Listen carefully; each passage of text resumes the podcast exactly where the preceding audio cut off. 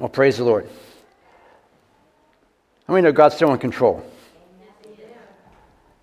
How many were here last week? How many things were up in the air last week? You watch the video? How many like the video? Now, every time I watch a video like that, I realize I'm not that demonstrative, I guess would be the word. And so I always get an uh, inferiority complex when I hear guys like that. And uh, so now you got to be followed up with that with me. But I get a phone call at convention Sunday morning that Gil can't make it. How many know that God knew that before Sunday morning? And actually, the video we had was one I had listened to a couple days before, just because I was listening to it. And as soon as Gil told me he couldn't be here, I figured, okay, I think that's something the church needs to hear. So I believe God wants us to hear that. How many of you were challenged by that? How many of you know you, are in a spiritual battle? It's not against you know us and them, it's against good and evil. And there is evil in the world. And it kind of ties in with our study on Revelation, oh, which, by the way, Gil's still got his Daniel sermon coming. It's coming in a couple of weeks. So I'm, I'm excited to hear that. We have been studying the book of Revelation. We've been studying the churches in Revelation. And the churches we mentioned before are examples of Christians and churches in every age. There's always going to be a church in Ephesus. In every age, there's going to be a church of Philadelphia in every age.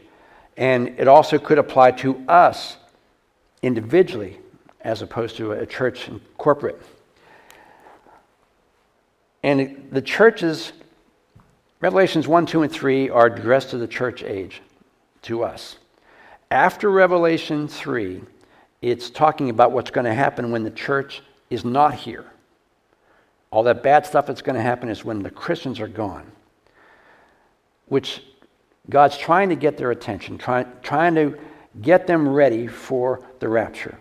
Because once the rapture happens, everything's off the table. Everything, as quote, all hell will break loose on earth at that time.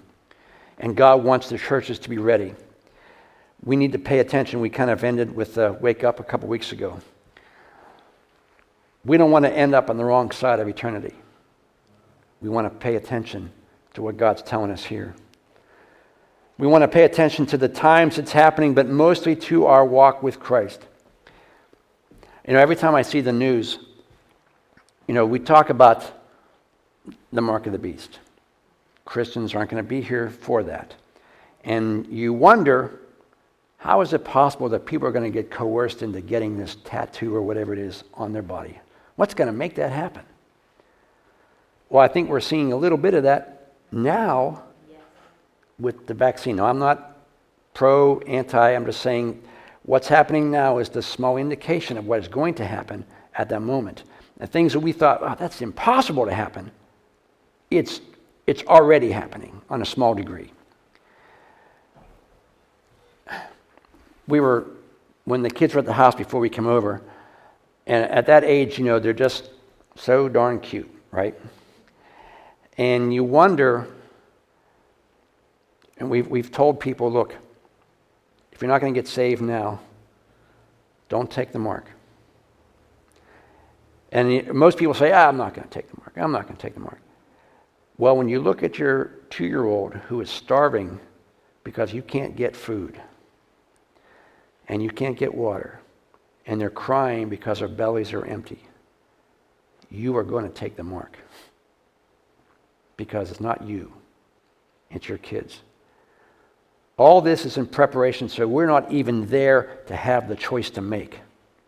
We want to be ready now. When the rapture happens, we want to be ready. We don't want to be hurrying to think we're going to make it and not make it. And you think, well, I can weather the tribulation, I can be martyred. Well, maybe you can. But I'm not sure if you're going to let your kids do it. It's one thing to suffer yourself. And parents, we do that. But it's another thing to see your kids going through it, knowing that you might be able to change that. So when we study these churches, we want to make sure that we're on the right side, that we're ready. We're going to finish up this week in the second part of what we started two weeks ago or so on the letter to the church in Sardis. A couple reminders about those. Sardis was a wealthy city, it was a major military city, it was well fortified and only defeated twice in its history. And both of those defeats were from sneak attacks from unprotected areas. It wasn't a full frontal assault, it was something that they weren't guarding at that particular time. That's how the enemy came in and beat them. And I mentioned then that we have to be under observation and be careful of the areas in our life that are unprotected. What are, the, what are the areas in your life that you have struggles with?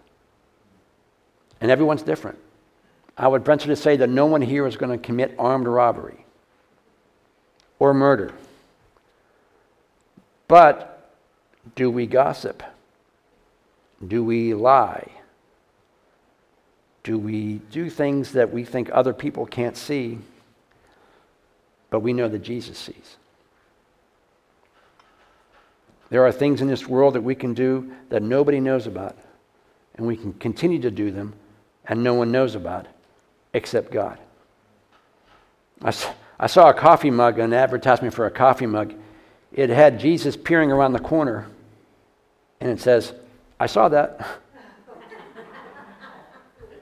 I might have to get that. But the point is, there's nothing that you do that's in secret that God, the Bible says, everything we do will be revealed. So the things we're doing in secret, we think nobody knows about, God already knows. So we want to be careful that we don't get attacked in the areas that we think are unguarded. So this church was a large church, had a great reputation at one time of being a place where God displayed his power. And now, what happened with the church is years have gone by and they're living on their past reputation. They're living on what happened 10, 20, 30, whatever, however many years ago. And they weren't doing much now to display God's power. It was, I remember when. I remember when. I think you mentioned it Friday night. Can't live. You can't live on what God did yesterday. God did it great yesterday. A testimony, encourages us to go on, but you can't stay there. Paul said, because forgetting what's behind, I press on. In other words, you forget good, bad, ugly. You forget it and you move on. If it was great, awesome but it's not right now. Let's move on. So, and it reminds me of something that Paul said to Timothy in the last days. He says, 2 Timothy 3, he says, But mark this, there will be terrible times in the last days. People will be lovers of themselves, lovers of money, boastful, proud, abusive, disobedient to parents, ungrateful, unholy, without love, unforgiving, slanderous, without self control, brutals, brutal, not lovers of God, treacherous, rash, conceited lovers of pleasure rather than lovers of God. I think that's what's happening today. But verse 5 says, they have a form of godliness but deny its power. These are people that think they're religious, but they have God's not in their life. And the Bible ends that sentence by saying, have nothing to do with them. He even told them to wake up and rekindle the embers that were still in their life, the church in Sardis. And if they didn't, the little sparks that they had would eventually disappear. How many of you like to build fires outside? Or actually had a fire furnace, or you know, like a, a coal furnace or a wood furnace. You have to keep stoking that, right? You got to keep playing with it to keep it going. If you don't, what happens to it? It goes out. And you got to keep adding to it and stoking it and playing with it. And Paul's saying, what you have, those little embers, if you don't stoke them, it's going to go out. And you're not going to have a relationship with Christ anymore. We left off at the last part of verse 3. It says, Remember the theme that we had for all these messages has been the men of Issachar understood the times and knew what Israel should do. That's what the Bible says. And we as believers have to understand the times that we live in and what we as believers need to do in these times. We watch the news. I can't watch the news anymore what's going on in the world, we have to understand these might be the last, I mean, really might be the last days. Now, the Bible says that when everything's calm and you least expect it, is when Christ is going to come back. So I think what's happening now is eventually going to die down. It's going to get calm. People are going to go back to normal. And that's when Christ is going to come back. When everyone's going back, the Bible says some will be giving in marriage and some will be doing everything is going to be as normal. That's when Christ is going to return, when we least expect it. We're getting the view now. We don't want to let it go out. We have to re- constantly remind ourselves it could be any time. And even after all this stuff dies down, and it will die down eventually, that's when we have to be really ready for the return. Jesus is addressing these seven churches in order to correct them and have them ready for his return. Some of these churches were they were good, they only needed a slight correction. Others needed encouragement to keep on keeping on because they were being persecuted. Others were in, in danger of not being ready at all. In fact, they were close to being a dead church. One of notice we changed the format a little bit. Let's change it up a little bit. The, at youth convention, we'll talk about this next week. The, the tagline that they kept repeating at youth convention was A quiet church is a dead church. Now, you can be alive and still be dead in Christ. But the difference is, as Christians, we walk in, we expect God to show up. We believe that God can show up. We hear about God showing up. And we're excited to be in God's house. How many of you like watching sports events? Not anymore, I know, right, with all the stuff that's going on. But in the days when all that stuff wasn't going on, you watched sporting events. You like to go to football games and you'd root for them. Dover had their uh, football game Saturday night, packed place, people screaming and shouting because they were excited about what's going to happen on the field. We should be excited for what God is going to do what God's already done. We should be excited about what God's going to do, and we should be able to express that. And I, hey, I know some people are more demonstrative than others, obviously. But you walk in, you want to have an attitude of, man, I'm excited for what God's going to do. What, what, what great thing is God going to do today? We've always used the expression, come expecting. We expect God to do something. If we don't expect God to do something, then why are we here? We expect Him to be here. But God, in His infinite mercy, was not abandoning these churches. He was writing them to get them ready. And He's writing us to make sure that we examine ourselves to see if we need the same encouragement or, or kick in the pants to get ready. Because all these corrections and rebukes, they're all done with the purpose of bringing us closer to God. As a parent, when you correct your child, you do it not because you like doing it, you do it because you want them to learn. You want them to grow. You want them to mature. And you keep, you keep them safe by allowing them or not allowing them to do things. Um, Sam's mom, Jesse was downstairs, and Sam said to his mom, You're not my friend anymore. Jesse said, That's right. I'm not your friend. I'm your mom. I mean, know you can't be friends with your kids. You're their parent. And there's going to be times when your kids don't like you because of what you do or don't do with them. Things that you don't allow them to do. And you may be the meanest person on the face of the earth, and they may not like you, and they may hate you. But what are you doing? You're doing all of this to make them better adults, to protect them from what may happen to them. You know that if they do this, bad things are going to happen. They don't know that yet. So when you prohibit them from doing it, you're guarding them and you're protecting them. And you want them to see and make good choices. When God is correcting and rebuking and challenging us, the same thing applies. He's not doing it to kill your fun. He's doing it to protect you and grow you and make you a better adult, a better Christian. All his corrections and rebukes are always meant to bring you closer to him, not meant to push you away. So we left off with verse 2 a couple of weeks ago, and it, we, in unfamiliar fashion for me, I said, Wake up. My wife said that, she, that was the best part of the sermon when I clapped and made a lot of noise. It says, Wake up, strengthen what remains and is about to die, for I have not found your deeds complete in the sight of my God. Embers are going out. The church is really waning. It's, it's close to being a dead church. The spirit man is alive in the church, but it's, he's on life support. He's saying that to this church, I know you still have some that are living in your church. You have some in your church that the Holy Spirit is working through, but it's not many. And that even that little ember is about to go out. His influence in your church is almost gone. And he's telling the church, you need to start building it back up again. And that fire's about to go out. You got to stoke it really hard and put some wood on it and get it going, blow on it. He's telling the church, you need to do the same thing. If we want to be ready, we have to ask ourselves the same question Are we still operating in the Spirit as a, in your life, or do you feel the Spirit's power waning in you?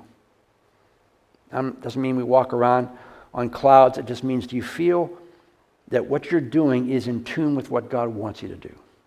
Or do you find yourself doing things you know you shouldn't be doing, but aren't really convicted about as much as you used to be? Does the Spirit, the Holy Spirit, still have conviction power over you? Or not?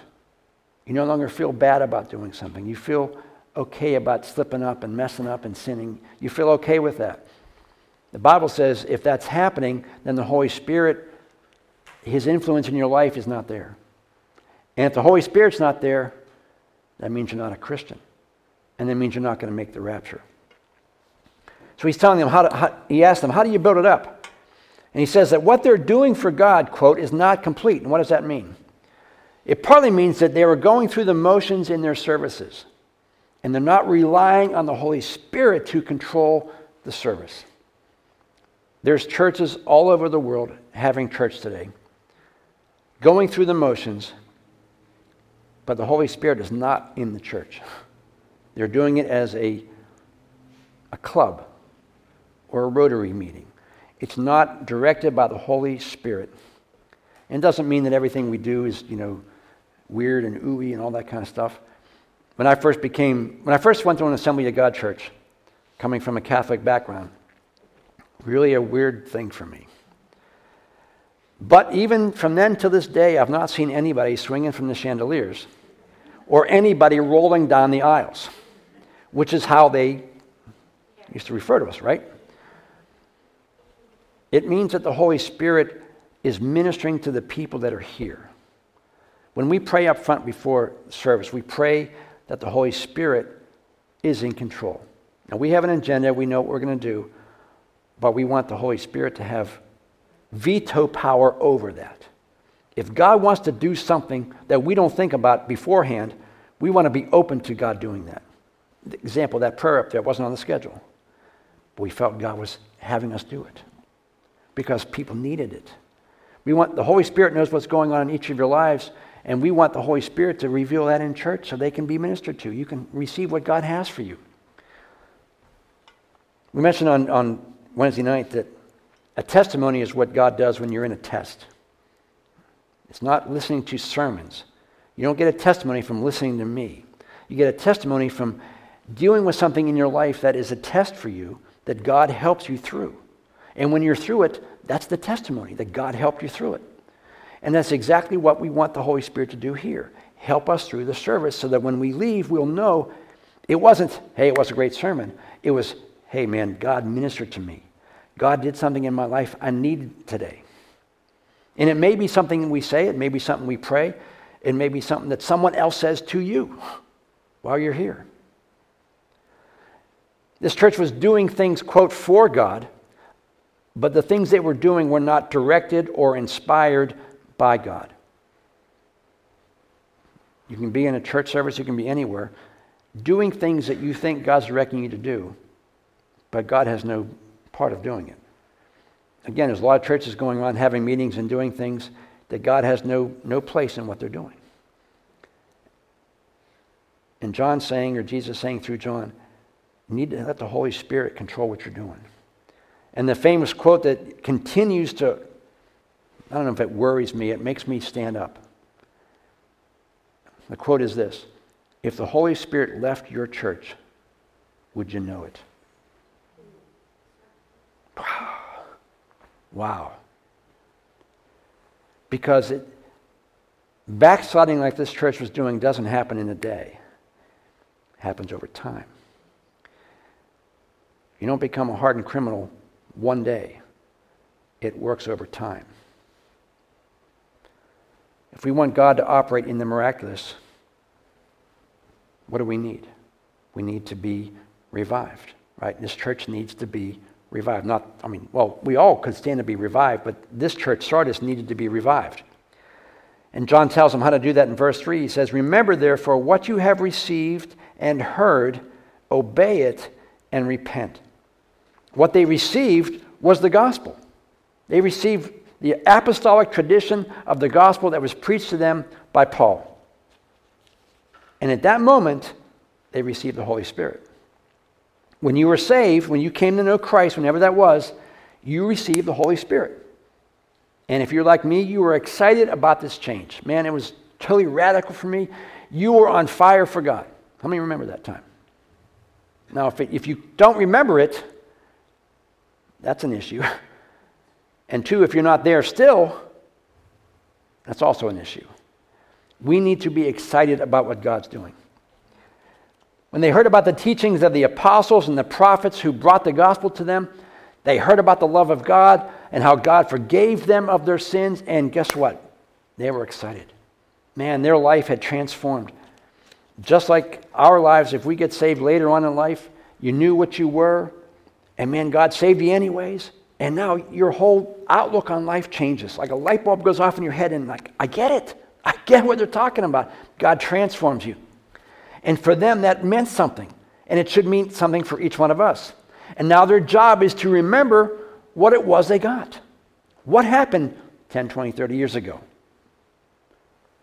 What were you doing then? Start doing it again.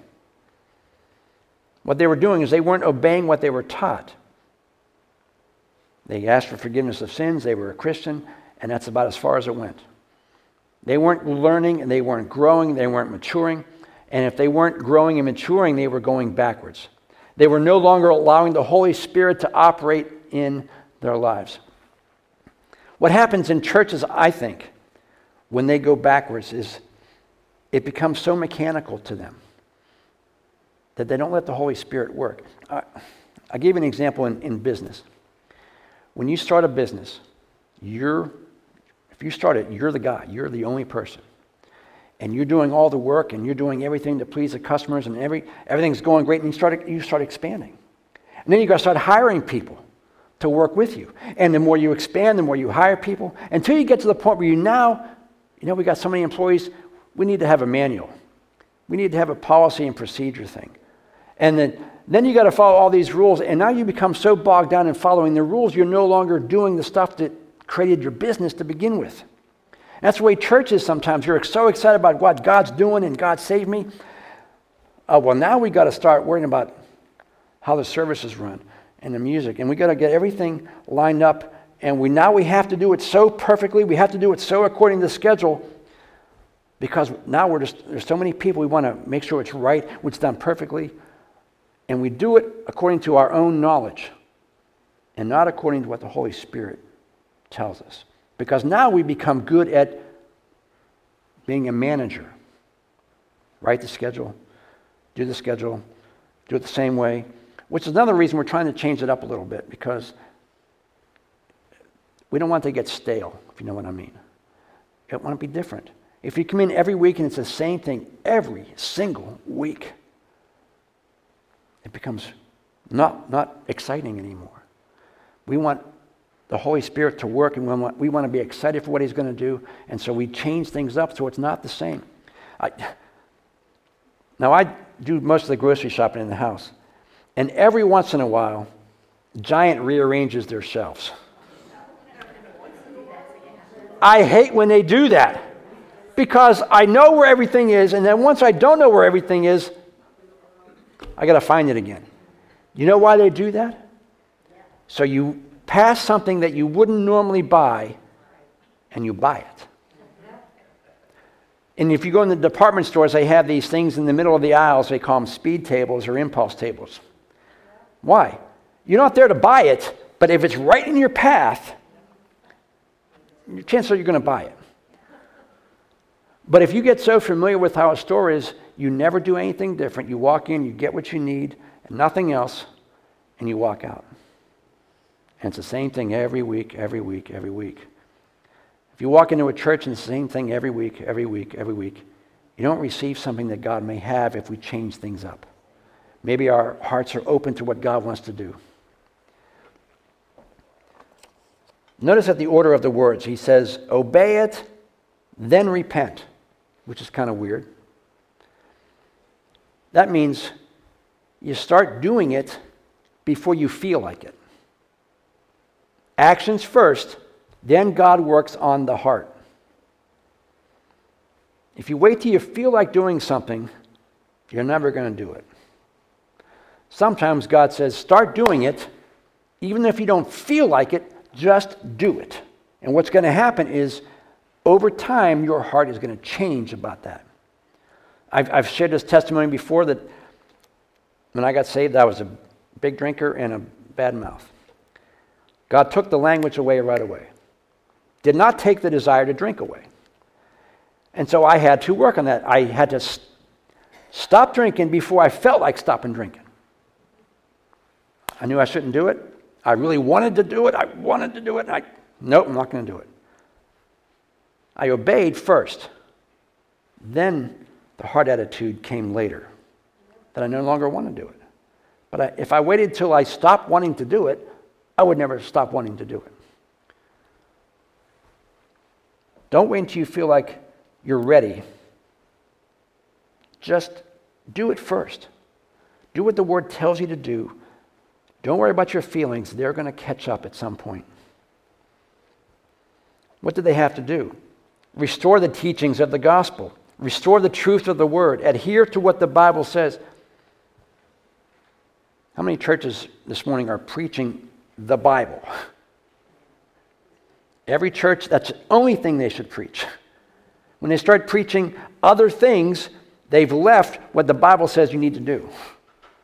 Because this is the only thing that has truth for us. Verse 3 goes on and says, But if you don't wake up, I will come like a thief, and you will not know at what time I will come to you. Now, this isn't about the rapture, this is about getting spanked. That God's going to bring judgment on them. When I was a kid, my brother and I would always get in trouble. And my mother, she wasn't really not, was no authoritarian. We would laugh when she tried to whoop us. But she would tell us, wait till your dad gets home. And that was the fear of God. Because we knew when especially if we dissed my mom, it was going to be that much worse for us. So we had to wait until he got home. And you know what we did during that time of waiting? We shaped up. We tried to really behave. We tried to do everything right so when my dad actually got home, my mother would have forgotten about it and not told him. However, if we didn't and we kept messing up, it was only going to get worse when he got home. God's saying, Wait till your dad gets home. You have some time before I come down and inflict judgment on you for your sin. Use that time to get right. So by the time I feel like coming down to inflict judgment on you, you will have made everything right by that moment. And I'm not going to come. Because you don't know when I'm going to come. The thief term, the word thief, represents the times that they were defeated by the silent attack from the unprotected areas. In other words, Jesus is saying, I'm going to come and defeat you just like you were defeated for those two sneak attacks that happened to you. That's how I'm going to come. When you're least ready for it, when you're least prepared for it. When you least expect it and you're not prepared for it and you think everything's going well, that's when the hammer's going to fall. Remember I was in the dining room with my mom, and we were, I forget what we were doing. And she was yelling at me to do something, and I, I wasn't doing it, and I was laughing at her. The next thing I know, in the back of my head, man, whap, from my dad. I didn't know he was there. I thought things were okay. And all of a sudden, whooping. Why? Because I wasn't expecting it. I was mouthing off. Had I known he was there, probably wouldn't have done it. God's saying, when you least expect it, I am going to whap you in the back of your head. Now, it sounds like Matthew 25, which you shared Friday night. The kingdom of heaven can be illustrated by the story of ten bridesmaids who took their lamps and went to meet the bridegroom. Five of them were foolish and five were wise. The five who were foolish took no oil for their lamps, but the other five who were wise enough took along extra oil. When the bridegroom was delayed, they all lay down and slept. It's okay to rest, but rest in anticipation of what's coming. At midnight, they were all aroused by the shout, the shout, Look, the bridegroom is coming. Come out and welcome him. All the bridesmaids got up and prepared their lamps. Then the five foolish ones asked the others, Please give us some of your oil because our lamps are going out. So they had oil. Now, in this illustration, oil represents the Holy Spirit. The Bible says when you're filled, when you're saved, you're filled with the Holy Spirit. The Bible says in Romans if you have not the Spirit, then you're not a Christian. Okay, so you get saved, you have the Holy Spirit. All these ten had the Holy Spirit because it says their lamps were going out. So they had oil, but now they don't have enough going out. It says, We don't have enough oil for, uh, please give us some of your oil because our lamps are going out. They weren't ready. And they're, they're not ready for the bridegroom. The bridegroom is, is Christ. That's the analogy of the story. He's coming back for those who are ready, who have the Holy Spirit influencing their life. The five foolish ones no longer had the influence, they were losing the influence of the Holy Spirit in their life. The five who had extra oil, they were living according to the Spirit. They were adhering to what, the God's, what God's word says. So they asked us, Give us some of your oil because our lamps are going out. But the others replied, We don't have enough oil for you. Go to a st- store and buy some for yourselves. But while they were gone to buy oil, the bridegroom came, and those who were ready went in and with him to the marriage feast, and the door was locked. Later, when the other five bridesmaids returned, they stood outside, calling, Sir, open the door for us. But he called back, I don't know you. In the last verse, just like Revelation, he says, Stay awake. Be prepared because you don't know the day and the hour of my return. The rapture, as you've heard many times, is a signless event, and that means nothing is going to happen to indicate when the rapture is going to happen. Now, we look at all the events around us, and those are all things that are going to happen before the end times, but we don't know when the rapture is going to happen.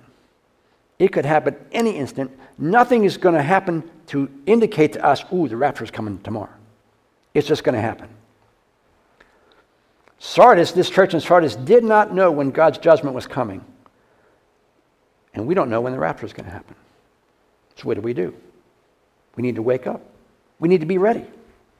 Verse 4 says, Yet you have a few people in Sardis who, do, who have not soiled their clothes.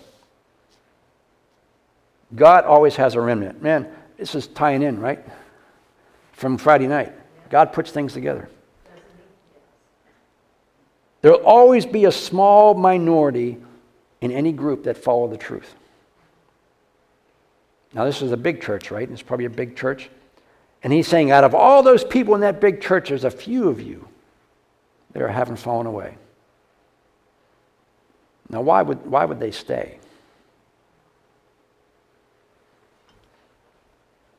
I, we're, every church is different on how they maintain their membership rolls. We, we review ours every year and we remove folks who have not been here for a while. They're, they want to come back, they're welcome to come back, but they're not a, technically a voting member. There are other churches that you sign up once and you are a, a member for life, and their roll sheets are thousands of people, even though they don't come. They're on their roll sheets. In the Bible, to wear soiled or uh, worn out garments meant being defiled. And in pagan rituals, it was forbidden to approach their gods with dirty clothes. Soiled always means to be purified by this, from the sinful actions of the world by mingling pagan and holy things together. In other words, you get, you try to do something with God, but you bring in some of the sinful things into it. You can't do it. You got to get rid of all the sinful things. James 1:21 says, "Therefore get rid of all moral filth and the evil that is so prevalent and humbly accept the word planted in you which can save you."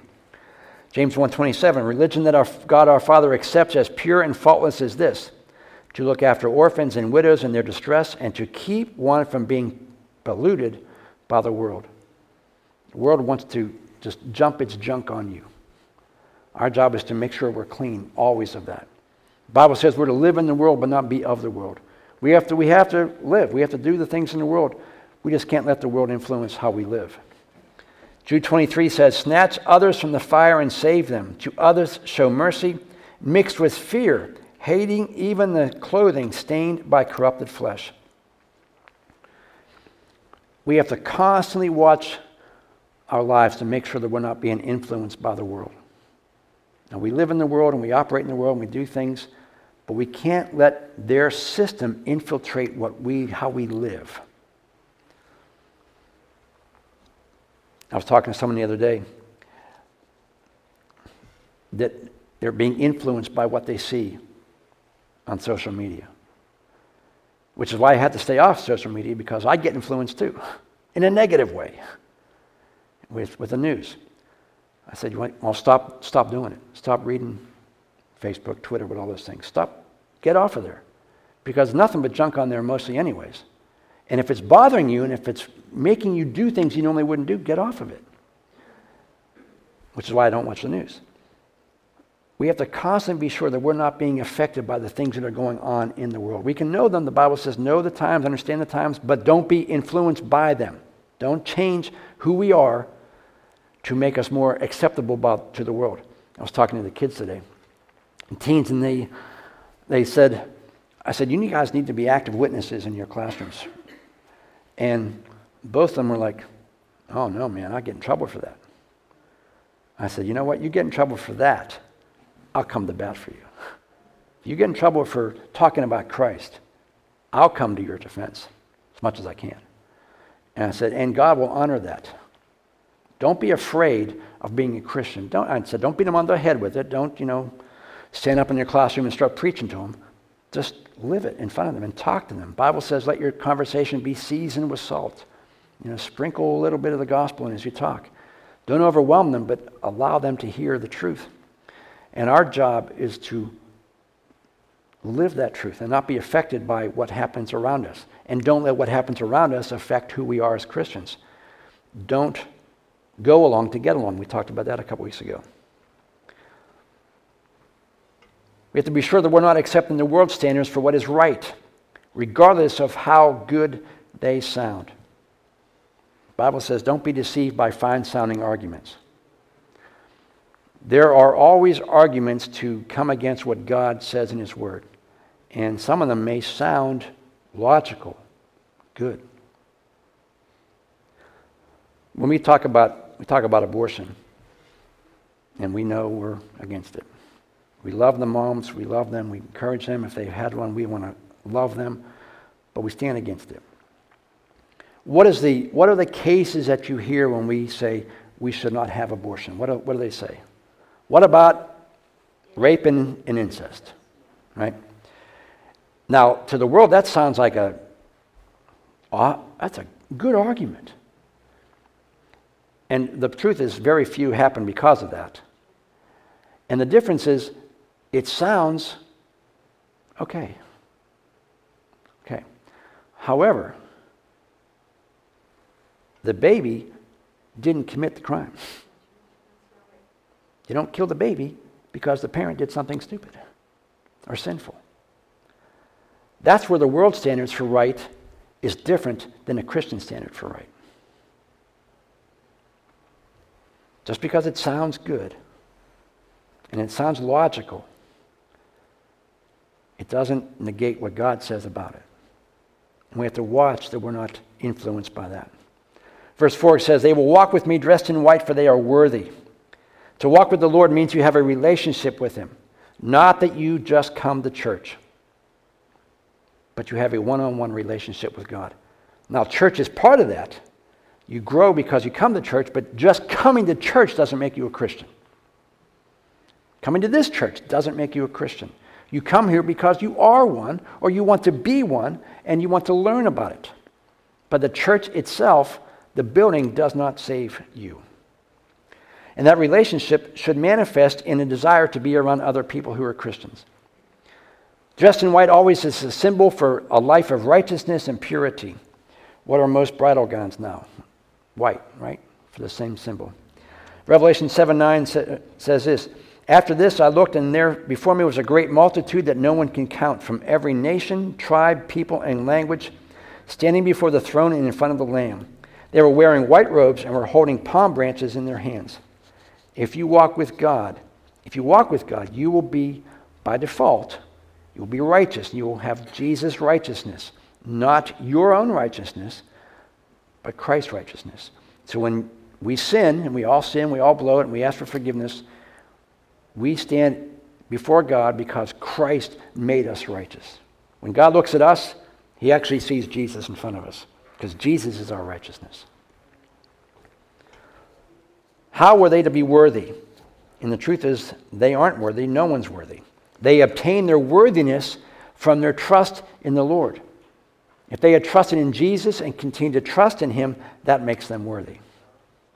Not that their actions make them worthy, they trust in what Jesus did. That makes them worthy. You talk to a lot of um, kids who are in foster care and they finally get adopted by a family and the kids may feel like they're not worthy of being in the family. It's not what they've done that makes them worthy, it's what the parents have done to adopt them in. They're worthy of themselves. And the parents give them that love and affection. We're not worthy in and of ourselves.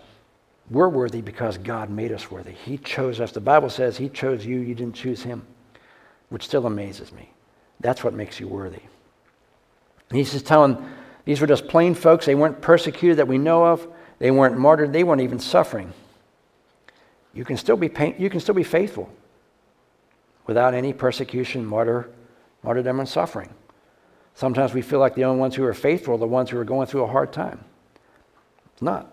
You can be blessed beyond belief and still love God and still have a relationship with Him. They were everyday believers attending a church that was out in left field, but they stayed as a remnant in spite of that. I was, when I was back home, there was a lady I knew who was Catholic, and she went to a Catholic church, but she was born again. She, we talked, and she was born again. And I asked her, coming from Catholic, I said, Why do you stay? Why do you, you know, you know the differences we have. Why do you stay? She says, Because that's my mission field. I want to reach the people in that church. I believe in Christ, and I believe that they need the same Savior that I need. So I'm going to stay and try to change the people that are there. It's possible for a small remnant to change a big group if we pray and trust God for that. It's not easy to do. Stay in a church for years and not truly believe what they say. Now, more often than not, you wind up leaving because it's very difficult to change an organization. You can change, you can share with people, but it's very difficult to change an organization. Verse 5 says, He who overcomes will like them. And we stop there. For someone to overcome, they have to be like those in the church who have not been overcome by the evils in the town and the evils that are in this church. When he's talking to the whole church, he says, in other words, look, the remnant's done it. They've stayed faithful. They were able to stay strong in the Lord in spite of all the negative influences that are out there. Why aren't you doing it? You can do it too. They've done it. Why aren't you doing it? You can live in a world full of negative influences. God will give you the ability to overcome them if you let God's word steer you in that direction. Just because you're a small remnant doesn't mean you can be defeated by a larger group.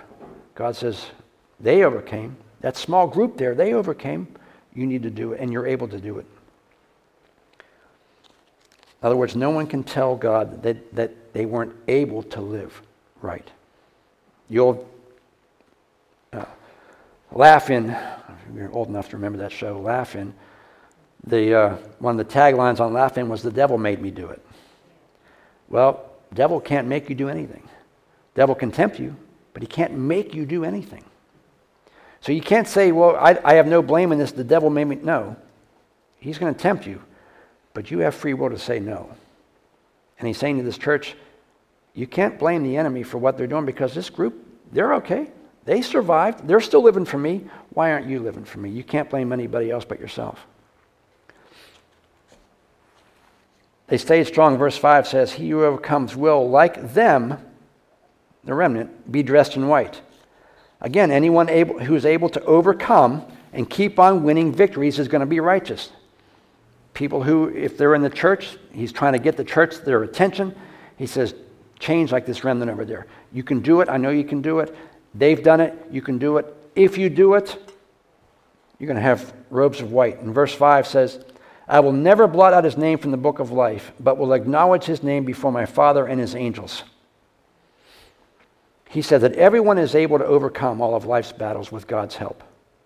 And if he does that, God will count him righteousness, count him, count him righteous. Does that mean we're perfect? No. Does that mean we win every battle? No. But it means we go from circumstance to circumstance, not letting those things defeat us. When Paul says forgetting what's behind, that means all your failures. Everything you blew in the past, God knew about it, and God forgot it. You forgave, He asked for forgiveness, God forgot it, you move on. You can't live there. You can't live always reminding yourself of all the bad things you've done in the past. The enemy likes to do that to you, by the way. There's a, there's a conviction of the Spirit, which means your conscience is telling you what to do. And then there's condemnation. The Bible says in Romans 8, there's not, therefore no condemnation to those in Christ Jesus. What does that mean? Uh, if you do something wrong, the Holy Spirit is there to tweak you and say, ah, ah, you shouldn't be doing that. You shouldn't be doing that. And you have the choice to say, okay, you're right. Lord, forgive me. I don't want to do that anymore. You've asked for forgiveness. The Bible says He's faithful and just. Forgive your sins and cleanse you. You're clean, slate's clean, all gone. If you feel convicted after that, that's condemnation. The Bible says God's already forgotten it. And if you're feeling convicted, the enemy is condemning you for what you did that's already been forgiven. So whenever that comes up, you know that's the enemy. Everything you've done in your life up to the point where you ask God to forgive you, and then every day when you ask God to forgive you, it's already been forgotten by God. There's no reason for God to bring it back because he, the Bible says, he forgets it. He chooses to forget it. So if you're beginning to feel guilty about that, the enemy is trying to condemn you for things you've already been forgiven of. And you're going to say, don't care. God's already forgiven me. I'm right with God. Doesn't matter what the enemy is trying to tell me. He says, now to who, each person who is able to overcome all these battles, God is going to deliver them. But on the flip side of that, he says, if we don't succumb, if we fail to, if we fail to get right, what happens? If we allow those things to defeat us, and we allow the world to get in and change our minds and change who we are, what's going to happen? It's going to blot your name out. The Bible says, I will never blot his name out, which tells us that he might blot your name out. If you're righteous, if you overcome these things and you trust Christ, doesn't mean you're perfect, doesn't mean you don't sin, doesn't mean you win every battle. But if you love God, you serve God, Bible says, I'm never, never going to take your name out of the book of life. If that's true, then the opposite must be true as well. If you don't overcome, if you walk away, if you let the world beat you up and take you away, then yeah, I'm going to take your name out. Why would he say to those who overcome, unless there's a possibility of blotting out those who don't overcome? In ancient cities, the, the names of its citizens were recorded in a register until their death. Then they were erased or marked out of the book of the living. For Christ to say that your name will never be blotted or erased or marked out means even your death will not, not mark the end of your relationship with Christ. In other words, you stay faithful to Christ, and it doesn't mean we're perfect. Please understand, it doesn't mean we're perfect. We're going to sin all the time until the day we die. The difference is we ask God for forgiveness. We really repent of that. David committed much more serious sins than Saul. The difference was David asked for forgiveness, Saul didn't. If we persevere and we love Jesus to the day we die, the Bible says even death, it's not going to take your name out because you're going to be in eternity. Like Lloyd. 12 years, I can't believe it. Wow. Seems like yesterday, right? Man. Death is just the end of the book, of this life, or the end of the chapter, I should say. The next chapter is when you're in eternity with Christ. And the Bible says, you overcome that, you live for God to the rest end of your days, the next chapter of your life is going to be in paradise. How do we overcome these things? First John 5. I know I'm keeping you long. I'm sorry. This is for this is love for God to obey his commandments, and his commands are not burdensome, for everyone born of God overcomes the world. This is the victory that has overcome the world, even our faith. Who is it that overcomes the world? Only he who believes that Jesus is the Son of God. Simple, active, trusting, and believing faith allows us to win battles. It's not the promise of the world. Simple faith. The church ultimately trusted in their reputation and their outward appearances, not in the relationship with Christ. Again, they, they lived on what happened years ago. The overcomers may have had some same outward appearance. They may have had material wealth. They may have had blessings in this life. The difference was they trusted Christ. It's not what they had, but how they viewed their relationship with God. God looks on the heart of the people and was able to determine the attitudes of the overcomers and the attitudes of those who weren't overcomers. I'm going to close real quick, I promise. Well, if your child messes up in their pursuit of doing something for you, your, your two year old really wants to do something right for you, but in the process, they spill something and they mess something up. Do you immediately bash them for doing that? Or do you know their heart attitude was right in what they were doing? It just happened to be a mistake. When we sin and we feel bad for it and we repent of it, it's not the sin. God sees the heart attitude of each one of us. Man, we, we do something we think is really sinful and we just, we're sorry, we repent of it, Lord, forgive me. God sees the heart attitude. As opposed to somebody who does the same exact thing but doesn't care. It doesn't really bother him that they do that.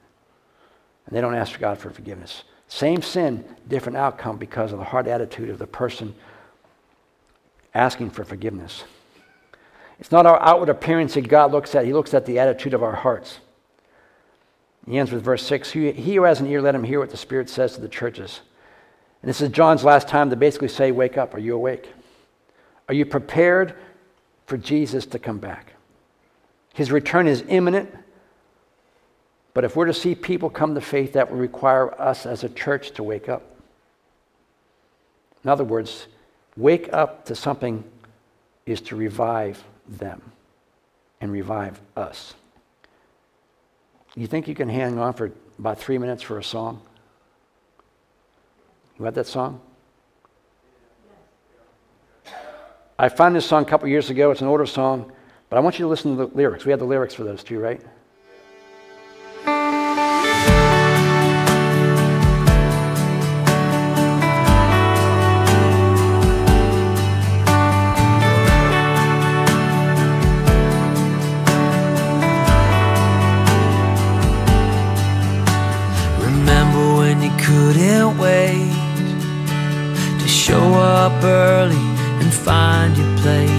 Cause you didn't want to miss a thing.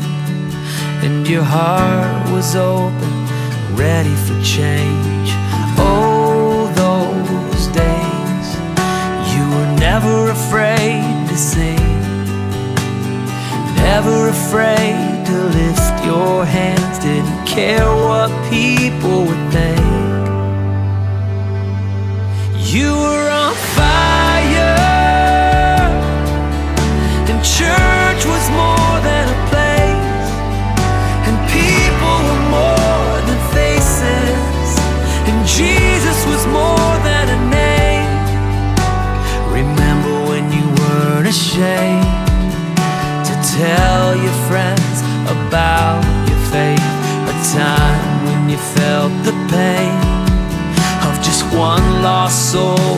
was slipping away.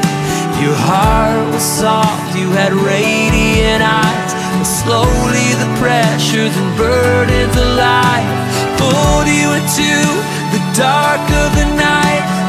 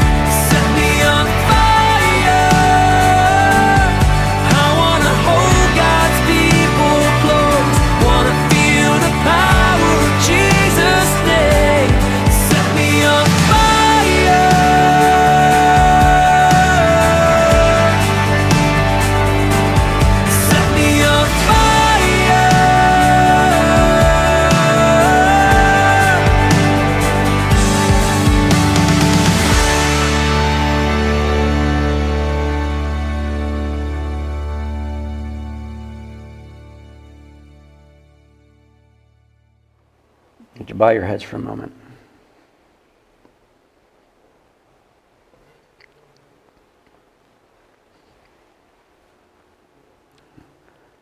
I think we can agree that these are the last days. Even if it's not, the question still remains are we ready? Are we on fire for God? Do we have the excitement and the love we had at the beginning? Or are we becoming mechanical in our, in our walk with Christ? We do it because we have to do it. We do it because we've always done it. And we don't have any feeling or emotion behind it.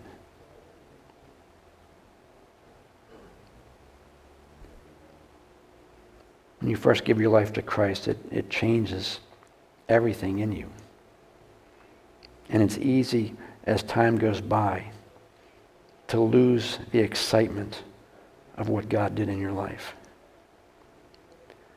And that's the point we have to ask God to revive us, to give me back the love that we had, the excitement, the, the transformation that you did in our lives years ago. Because we want to be ready. We want to enjoy you now, all the time. And we just want to be ready for whenever it is you return. Whether it's in my lifetime or not, I'm okay. I'm waiting for it. I'm excited for it. If I die today, I'm ready for it. And that's what God wants for each one of us to be revived, to have the same excitement and zeal that we had at the beginning, and we don't become robots, but we become living human beings who love and serve God. If you're here today, you've never done that. You've never really committed your life to Christ, or you've thought about it, you've talked about it, and you don't even know what that is. That just means you admit you're a sinner. We're all sinners. And the Bible says the wages of sin is death, but the gift of God is eternal life through Christ. In other words, the payment for our sin was already paid by Jesus. And the only thing you have to do to receive that payment is to believe on it. The Bible says, believe in your heart, confess with your mouth that Jesus is Lord, and you will be saved. If you want that assurance and you want that excitement, that zeal, that fire, that's why you're here. You're not here by accident, coincidence. You're here because God ordained you to be here for something. And if that's you, I'm going to pray with you. Would you slip up your hand real high so I can see it and know that I'm praying for you?